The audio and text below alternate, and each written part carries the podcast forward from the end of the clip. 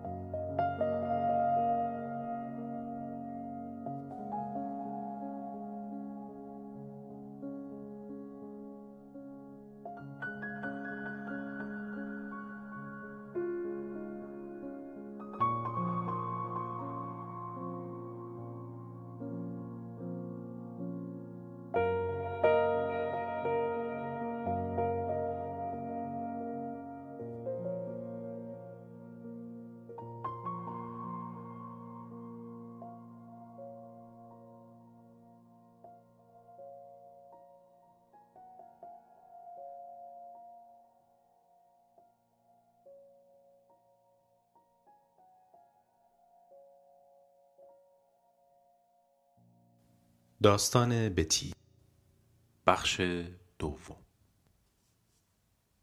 کار درمان خوب پیش می رفت. حالا بتی کاملا درگیر درمان شده بود. در فواصل جلسات درمانی درباره بحثهایی که با هم می کردیم فکر می کرد و در طول هفته در خیالش با من حرف می‌زد و چشم انتظار این جلسات بود. ولی در این حال استراب و افسردگی او بیشتر شد. دچار استراب شده بود چون می ترسید بیش از حد وابسته و معتاد به درمان بشود. جلسات ما مهمترین چیز زندگیش شده بود. به نظرم رسید که تأکیدش روی جلسات هفتگی است و مستقیما نمی‌خواهد از خود من حرف بزند. پرسیدم بتی چرا نمی‌ذاری من برای تو مهم باشم؟ نمی‌دونم دکتر میترسم. مثل اینکه خیلی به شما احتیاج دارم و مطمئن نیستم که شما همیشه آماده کمک به من باشید. یادتون باشه که من یه سال دیگه از کالیفرنیا میرم. باشه ولی یک سال زمان زیادیه. تو نمی‌خوای به من نزدیک بشی چون فکر می‌کنی که همیشه کنارت نمیمونم؟ می‌دونم بیمعنیه ولی در مورد کالیفرنیا هم همین حسو دارم. من نیویورک رو دوست دارم و نمی‌خوام کالیفرنیا رو دوست داشته باشم. میترسم اگه اینجا دوستایی پیدا بکنم دیگه به نیویورک بر نگردم. مطلب دیگه این که به خودم میگم من که قرار زمان کوتاهی اینجا باشم اصلا چرا دوست پیدا کنم؟ هیچکس دوست موقتی نمی‌خواد. اشکال کار اینه که بی دوست میمونی بتی. شاید به همین دلیله که در درونت احساس خلع می‌کنی. به هر حال هر رابطه ای ممکنه تموم بشه. هیچ تضمینی نیست که رابطه ای تا آخر عمر ادامه پیدا کنه. مثل اینه که از لذت دیدن طلوع خورشید خودت رو محروم کنی چون از دیدن غروبش بیزاری. همینطوری که میگین دکتر احمقانه به نظر می‌رسه ولی من اینطوریم. وقتی آدم جدیدی می‌بینم که ازش خوشم میاد فورا مجسم می‌کنم و اگه قرار باشه دیگه اونو نبینم چه احساسی پیدا می‌کنم؟ می‌دانستم که این نکته مهمی است. اوتو رنگ این وضعیت رو با جمله زیبایی شهر داده است. می‌گوید از زندگی بهره نمی‌گیریم مبادا بدهکار مرگ شویم.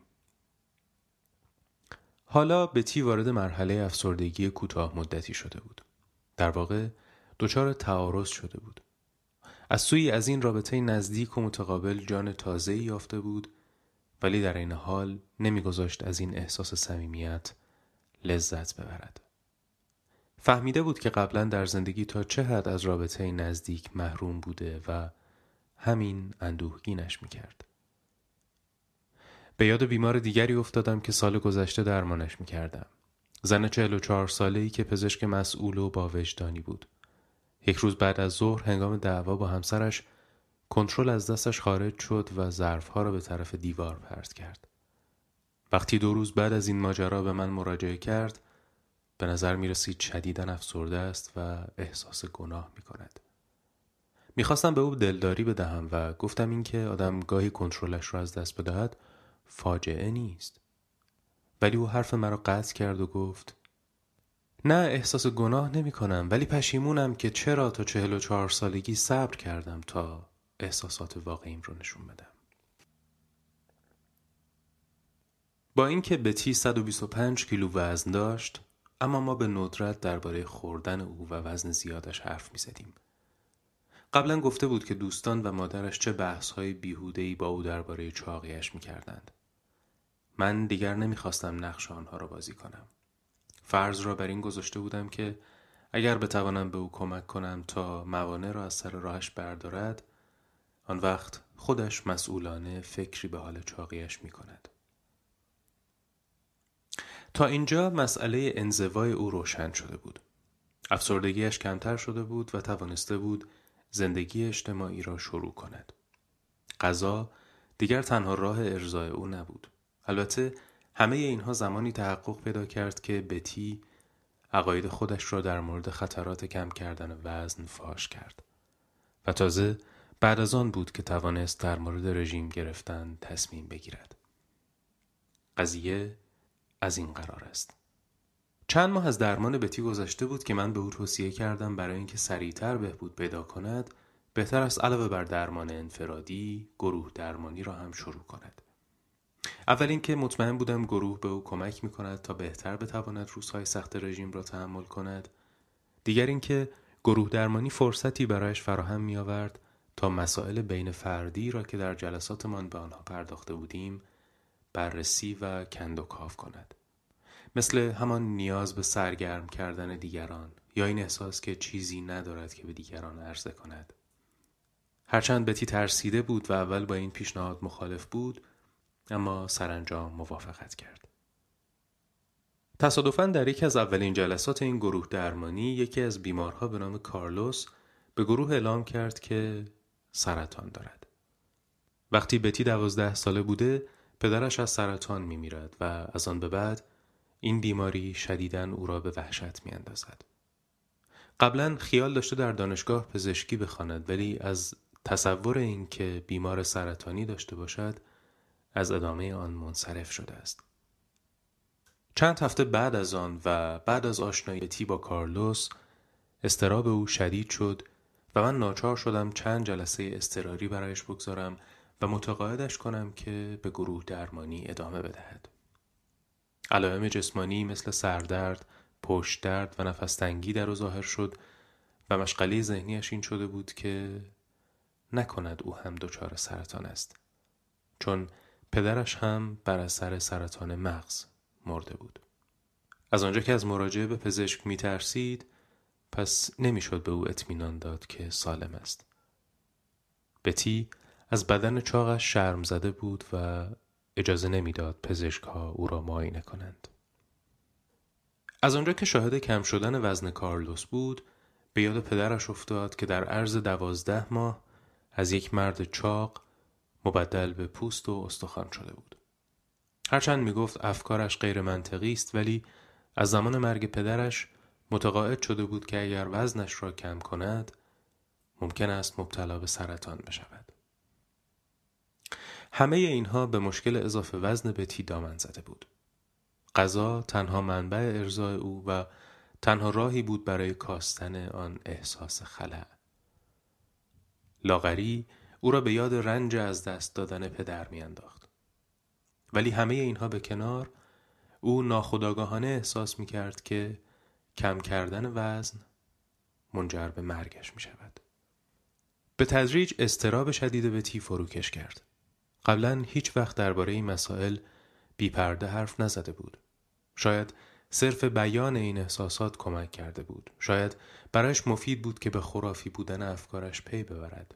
شاید همین که در آرامش و به نحوی منطقی افکار هولناکش را بیان کرده بود استرابش کاهش یافته بود.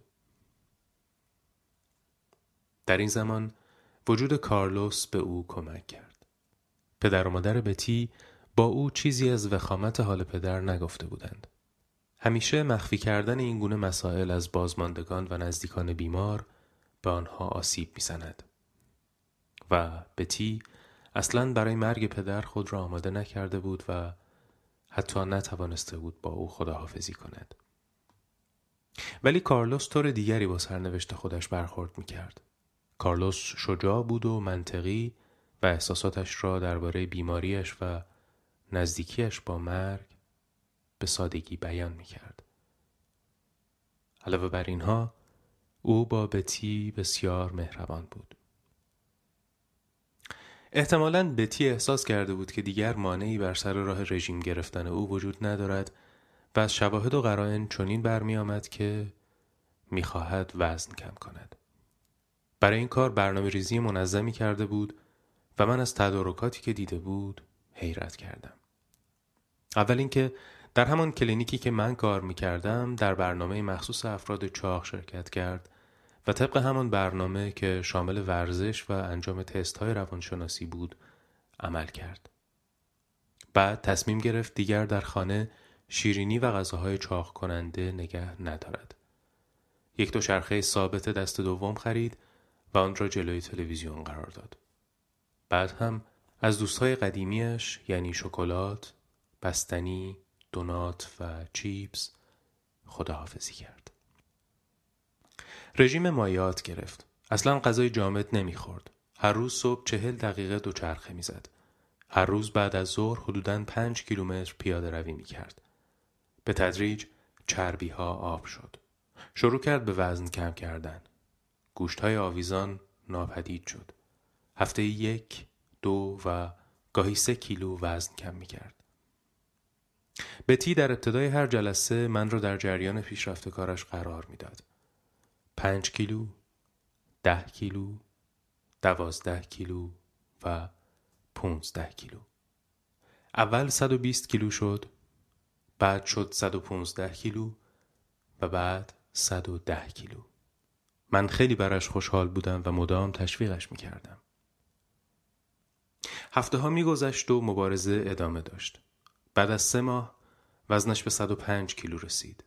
بعد به 100 کیلو رسید. یعنی مجموعاً 25 کیلو وزن کم کرده بود. بعد وزنش رسید به 95 کیلو. گاهی هم با اشک و آه وارد مطب می شد. می گفت با اون که هیچی نخورده ولی اصلا وزنش کم نشده. برای هر یک کیلو کلی زحمت می کشید ولی همچنان رژیم رو ادامه می‌داد. آن ماهها خیلی به او سخت میگذشت. از همه چیز متنفر بود. از غذای مایه، دوچرخه ثابت، گرسنگی مدام. می گفت هر جا می رود بوی غذا می آید. بوی پیتزا، همبرگر، ذرت بوداده. سایر کسانی که در کلینیک کاهش وزن بودند جا زده بودند ولی او همچنان مقاومت می کرد. احترام من نسبت به او بیشتر و بیشتر شد. 90 کیلو 85 کیلو بتی 45 کیلو وزن کم کرده بود. حالا خلق و خوی او به شدت متغیر شده بود و من نگران شدم.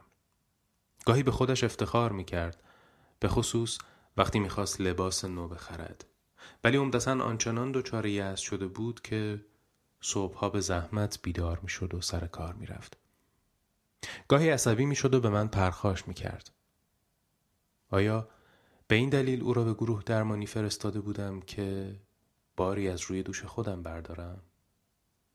چرا درباره عادات خوردن او سوالات بیشتری نکرده بودم؟ هرچه باشد خوردن زندگی او بود. با خودم فکر کردم اگر دوستش داری خوردنش رو هم دوست داشته باش.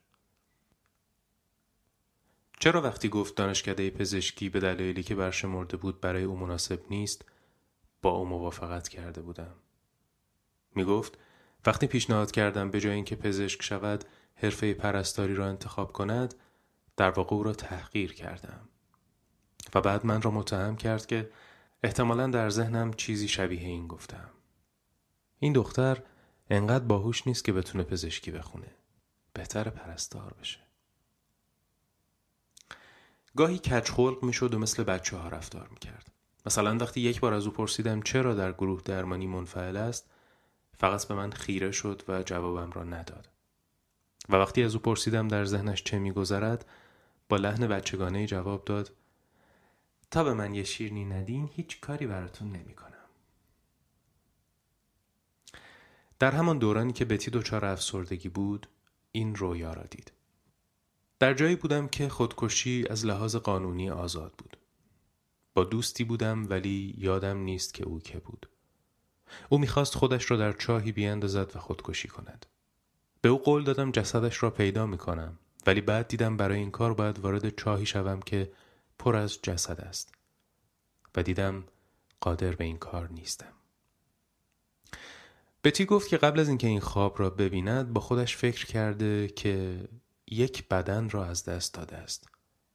می گفت یکی از همکارانش چهل و چند کیلو وزن دارد. در همان موقع مجسم کرده که برای بدن از دست رفتهش تشییع جنازه ای تدارک دیده است.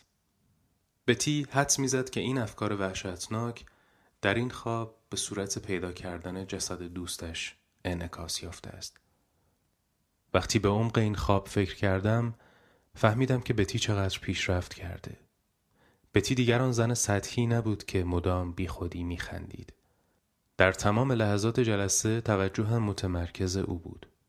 کی فکرش را می کرد که آن زن ملالاور که من و روانپزشک سابقش را دچار کسالت می کرد تبدیل به آدم این چنین حساس و جدی و خودجوش بشود. هشتاد و سه کیلو حالا وزنش باز هم کمتر شد. به تدریج متوجه شدم که بتی چانه و آرنج و آرواره هم دارد. مثل اینکه همه اعضای بدن این آدم کم کم داشت خود را نشان می‌داد. حالا دیگران هم به او توجه می کردند. روزی بتی اعلام کرد که وزنش به 80 کیلو رسیده است. گفت از زمانی که دبیرستانی بوده هیچ وقت وزنش به این حد پایین نیامده بوده. حالا که به تیمی دید از سوی دیگران به خصوص از طرف جنس مخالف به او توجه می شود به یاد خاطرات گذشته افتاد و گفت که هرگز هیچ مردی توجهی به او نشان نداده است. اینجا بود که به مسائل اساسی تر پرداختیم. هویت جنسی بتی بتی شنیده بود که پدرش پسر می‌خواسته و وقتی او متولد می شود سرخورده می شود. یک شب در خواب می بیند که پدرش یک اسب به او داده به نام بانو. بتی می گفت که همیشه دلش می‌خواسته اسبی داشته باشد و در این رویا نه تنها آرزوی کودکیش ارضا شده بلکه پدرش زن بودن او را به رسمیت شناخته است.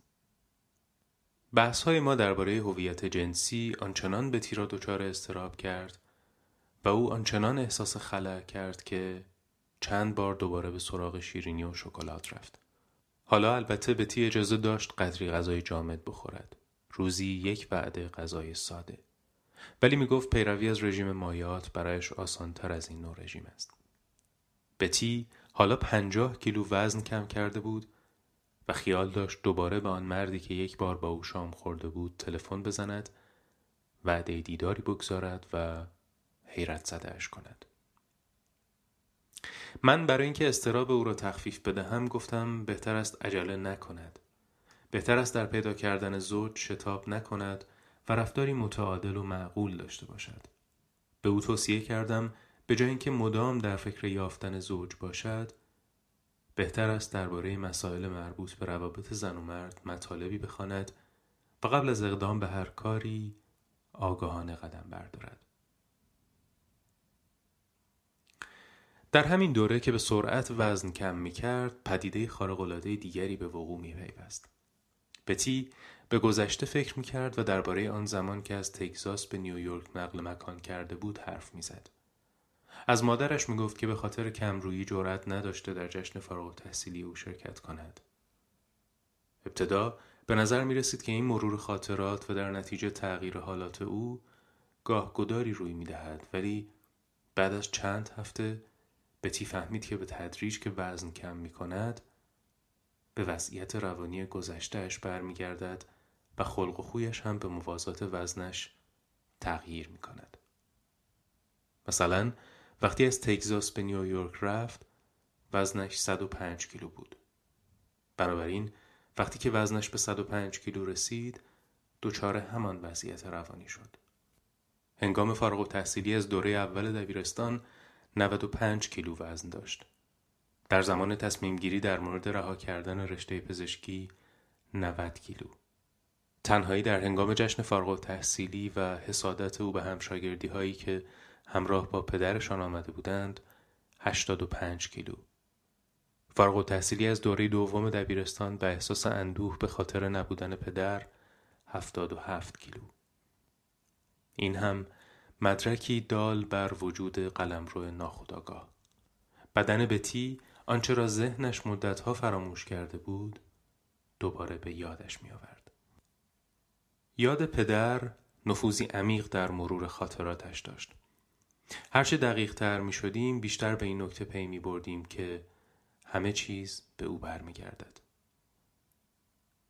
بتی 75 کیلو وزن داشت که پدرش مرد. هرقدر وزن بتی به 75 بیشتر نزدیک می شد او افسرده تر می شد و بیشتر به یاد پدرش می افتاد. به تدریج تمام وقت جلسات ما صرف گفتگو درباره پدرش می شد. زمان آن رسیده بود که همه چیز را بیرون بریزیم. تشویقش کردم هرچه درباره بیماری پدر، وضعیت ظاهری او به هنگام مرگ، آخرین باری که او را دیده، مراسم تشییع جنازه، لباسهایی که قبل از مرگ برتن داشته، سخنرانی واعظ و آدمهایی که برای تشییع جنازه آمده بودند به یاد دارد تعریف کند. من و بتی قبلا درباره پدرش حرف زده بودیم ولی هرگز این چونین عمیق و جدی به آن نپرداخته بودیم. هرگز این چونین فقدان او را حس نکرده بود و دو هفته تمام مدام گریه می کرد. در این مدت هفته ای سه بار او را می دیدم. کمکش می کردم به علت اصلی عشقایش پی ببرد. گریه می کرد چون او را از دست داده بود. ولی بیشتر به این دلیل که معتقد بود پدرش آنگونه که می‌خواست زندگی نکرده بود. هرگز نتوانسته بود تحصیلاتی را که آرزویش را داشت ادامه بدهد. به محض بازنشستگی مرده بود و فرصت نکرده بود قبل از مرگ قدری آسوده باشد. البته او قبلا از زندگی پدرش برایم گفته بود. ظاهرا زندگی سرشاری داشت. خانواده، دوستان، ماهیگیری بعد از ظهرها. ظاهرا آدمهای زیادی به او علاقه داشتند. وقتی از او خواستم زندگی خودش را با زندگی پدرش مقایسه کند فهمید که بیشتر برای خودش قصه می‌خورد نه برای پدرش در واقع زندگی خودش خالی است و پدرش اتفاقا زندگی پرباری داشته است پرسیدم چقدر از این اشک و افسوس برای آرزوهایی است که امیدی به برآورده شدن آنها ندارد این سوال به خصوص برای بتی دردناک بود چون پزشک متخصص زنان به او گفته بود که به عللی نمی‌تواند بچه دار شود. از آنجا که این جلسات درمانی برای بتی دردناک بود احساس کردم آدم ظالمی هستم. هر جلسه توأم با عذاب بود و غالبا بتی با تأثیر شدید از جلسه بیرون می‌رفت. خوابهای آشفته می‌دید و می‌گفت که هر شب دست کم سه بار میمیرد و زنده می شود. گفتگو درباره مرگ پدر به ترس او از مرگ دامن می‌زد. از بتی خواستم درباره تجربه اولیه و اولین استنباطی که از مرگ داشته حرف بزند. بتی در دهکده بزرگ شده بود و دیده بود که مادرش مرغ و خروس می‌کشد. نه ساله بوده که پدر بزرگش میمیرد و او شدیداً تحت تاثیر مرگ پدر بزرگ قرار می‌گیرد. پدر و مادرش گفته بودند که فقط آدمهای پیر میمیرند. به همین دلیل مدتها به آنها قور می‌زده که نمی‌خواهد بزرگ شود. ولی کمی بعد از مرگ پدر او واقعیت اجتناب ناپذیر مرگ خودش را درک کرده است. بتی زمان دقیق آن را به یاد داشت.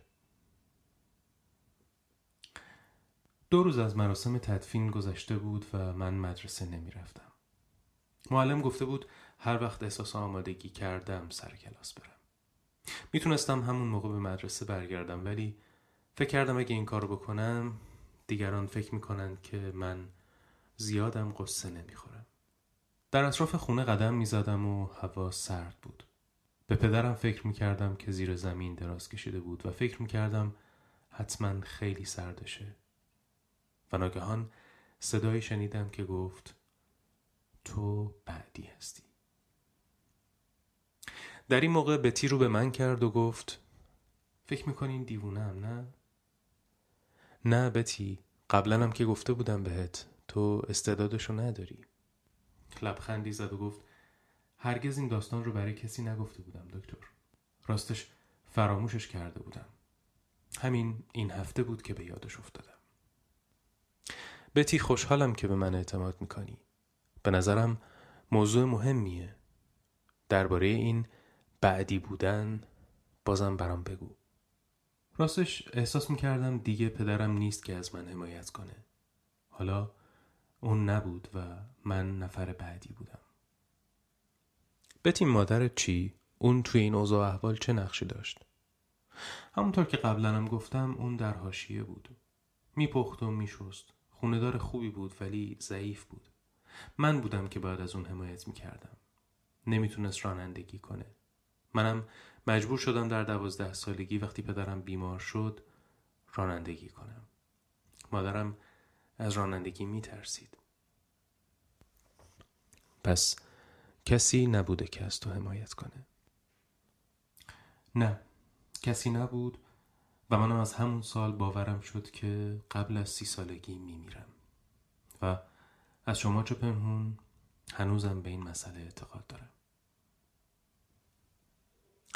بتی احساس ناامنی می کرد. مدام مراقب بود آسیب نبیند.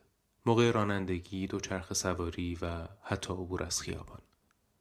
مرگ مشغله ذهنیش شده بود. می گفت مرگ هر لحظه ممکنه پیش بیاد. ممکنه یه وقتی بیاد که من اصلا انتظارشو ندارم. سالها پدرش پسنداز می کرد تا همگی به اروپا بروند. و کمی قبل از رفتن به اروپا بود که دچار تومور مغزی شد. او من یا هر کس دیگری هر لحظه ممکن است بمیریم. چطور می‌توان با فکر آن سر کرد؟ من چطور می‌توانم با فکر آن سر کنم؟ حالا که خودم را ملزم کرده بودم کاملا با بتی حضور داشته باشم سعی کردم از پاسخ به سوالاتش شانه خالی نکنم. از خودم گفتم که من هم به مرگ فکر می کنم. گفتم با اینکه مرگ اجتناب ناپذیر است ولی مهم است که چه نگرشی نسبت به آن داشته باشیم. از تجربه شخصی و حرفه‌ای خودم به این نتیجه رسیدم که بیشتر کسانی که از مرگ می ترسند احساس می کنند زندگی غنی و سرشاری نداشتند. من معتقدم که هرقدر کمتر توانایی ها و قابلیت هایمان را تشخیص داده باشیم استراب مرگ برایمان شدیدتر است. به بتی گفتم که وقتی زندگی غنیتری داشته باشد وحشتش از مرگ کمتر می شود. گاهی بتی از اینکه ناچارش می کردم درباره مسائل ناگوار فکر کند عصبانی می شد. می گفت چرا اصلا به مرگ فکر کنیم؟ ما که کاری از دستمون بر نمیاد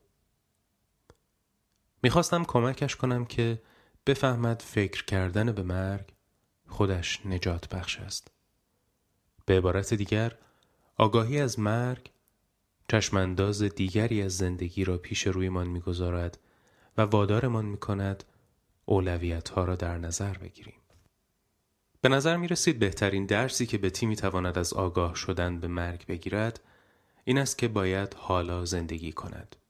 نمی شود زندگی کردن را به تعویق انداخت. همه چیزم نشان می‌داد که او نمی‌خواهد زندگی کند. اجتناب از صمیمی شدن با دیگران چون از جدایی می ترسید. پرخوری و چاقی مفرد که همین سبب شده بود از دیگران کناره گیری کند. اجتناب از حضور در لحظه با گریز زدن به گذشته و آینده. جای هیچ بحثی نبود که تغییر همه اینها به عهده خود اوست. در واقع او این کار را شروع کرده بود. در نظر بگیرید که همان روز چقدر من را درگیر کرده بود. تشویقش کردم در اندوه خودش فرو برود. می‌خواستم همه جنبه های آن را کند و کاف کند. بارها و بارها این سوال را پرسیدم. بتی برای چی؟ برای کی قصه می‌خوری؟ بتی پاسخ داد فکر می‌کنم از کمبود عشق و محبت قصه می‌خورم. پدرم تنها کسی بود که من رو در آغوش می‌گرفت و به من ابراز عشق و محبت می‌کرد. فکر نمی کنم هیچ وقت کس دیگه ای بتونه من رو دوست داشته باشه. می‌دانستم وارد قلم روی می شوم که قبلا جرأت وارد شدن به آن را نداشتم. به سختی به خاطر آوردم که کمتر از یک سال قبل حتی نگاه کردن به بتی برایم دشوار بود. حالا نسبت به او احساس عطوفت می کردم. دنبال راهی برای پاسخ به او بودم ولی هنوز به جایی نرسیده بودم که بتوانم آنچه را واقعا مایلم به او ابراز کنم. بتی اینکه آدم رو دوست داشته باشن ربطی به بخت و اقبال نداره. تویی که می‌تونی کاری کنی که دوست داشته باشن. حالا تو به مراتب دوست داشتنی تر از چند ماه قبلت شدی.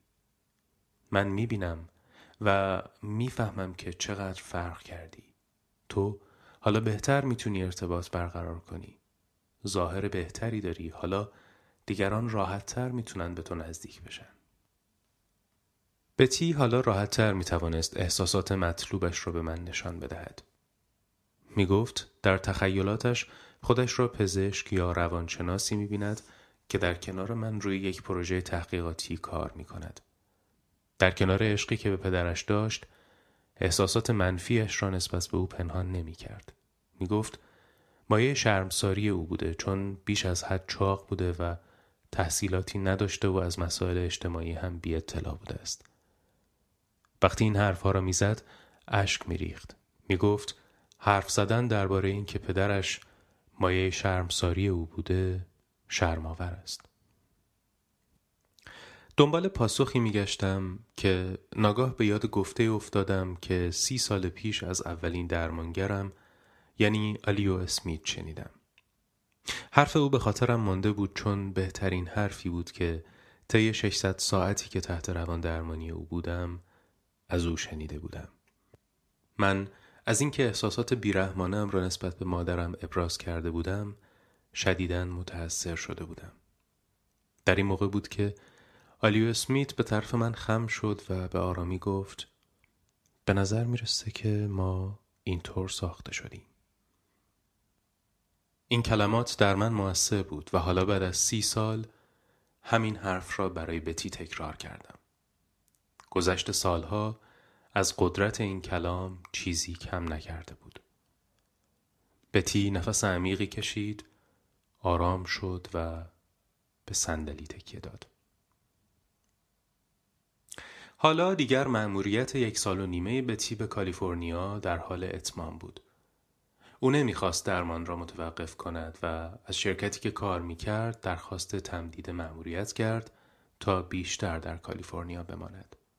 وقتی با تقاضایش مخالفت شد سعی کرد در کالیفرنیا شغلی پیدا کند ولی بالاخره تصمیم گرفت به نیویورک بازگردد چه وقت بدی برای متوقف کردن درمان بود تازه داشتیم روی مسائل مهم کار می کردیم. اول فکر کردم این بدترین زمان برای متوقف کردن درمان است. ولی بیشتر که تعمق کردم دریافتم که شاید بتی به دلیل فرصت محدودی که دارد تا این حد خودش را درگیر کار درمان کرده است. همچنان که به پایان درمان نزدیکتر می شدیم احساس آسودگی بیشتری می کردم. مثل اینکه توانسته بودم خودم را از چیزی برهانم. یکی از قواعد کلی روان درمانی این است که همیشه احساسات مهم یکی به نحوی به دیگری منتقل می شود. اگر شفاهن منتقل نشود به صورت دیگری منتقل می شود. تا جایی که به یاد دارم همیشه به دانشجوهایم یاد دادم که اگر درباره مسئله بسیار پر اهمیتی در رابطه درمانی گفتگویی نشود خواه از سوی بیمار یا درمانگر هیچ چیز مهم دیگری هم مطرح نخواهد شد. من با احساسات منفی شدید نسبت به بتی درمانش را شروع کردم و هرگز این احساسات را با او در میان نگذاشتم و او هم اصلا نفهمید. با وجود این بدون شک درباره مسائل مهمی بحث کردیم. بیشک کار درمان خوب پیش رفت. سه جلسه آخر درباره ناراحتی بتی از جداییش از من حرف زدیم. آنچه از ابتدای درمان نگرانش بود حالا بر سرش آمده بود. گذاشته بود تا احساسات عمیقی نسبت به من پیدا کند و حالا قرار بود از من جدا شود. چرا اصلا به من اعتماد کرده بود؟ قبلا هم خودش گفته بود که از لحاظ عاطفی به کسی وابسته نشو تا دچار درد جدایی هم نشی. من از بروز دوباره این احساسات گذشتهش حیرت نکردم. اول اینکه معمولا همین که بیمار به پایان کار درمان نزدیک می شود موقتا به وضعیت سابق برمیگردد. دوم اینکه هرگز مسائل برای همیشه حل نمی شود. بابتی درباره این احساس یأس و این اعتقادش که به محض جدا شدن از من همه کارهایی که تا به حال برای درمانش کرده ایم خونسا می شود حرف زدم.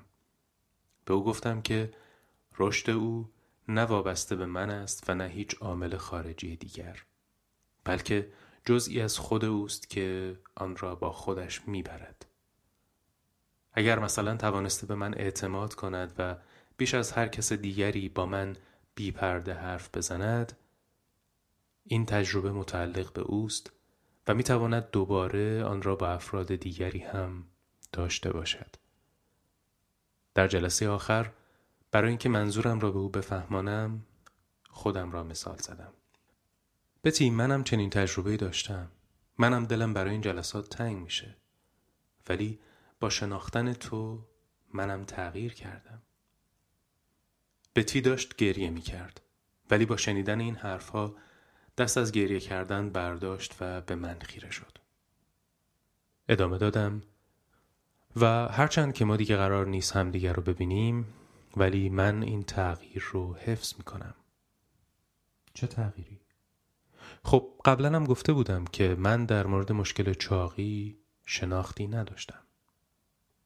دیدم که بتی معیوسانه نگاه کرد و من از اینکه با او این همه بی پرده حرف زده بودم خودم را سرزنش می کردم. نه بتی منظورم اینه که قبلا با بیمارای خیلی چاق کار نکرده بودم و حالا درک تازه ای از مشکل اونا پیدا کردم. حالا می‌دیدم که در یأس خودش عمیقتر فرو رفته. بتی می‌خوام بگم که دیدم عوض شده. اوایل درمان شخصا با آدمای خیلی چاق احساس راحتی نمی کردم. بتی حرف من را قطع کرد و گفت عجب عجب راحت نبودید بس. خیلی سعی می‌کنید معدبانه حرف بزنید. تو شیش ماه اول درمان اصلا حتی به من نگاه هم نمی کردید. راست می گفت. زیاد به او نگاه نمی کردم. ولی فکرش رو هم نمی کردم متوجه بشود. از شدت خجالت سرخ شدم. دیدم هیچ چاره ای ندارم جز که حرفش را بپذیرم. خب درست میگی. بله. نقطه ضعف من رو پیدا کردی.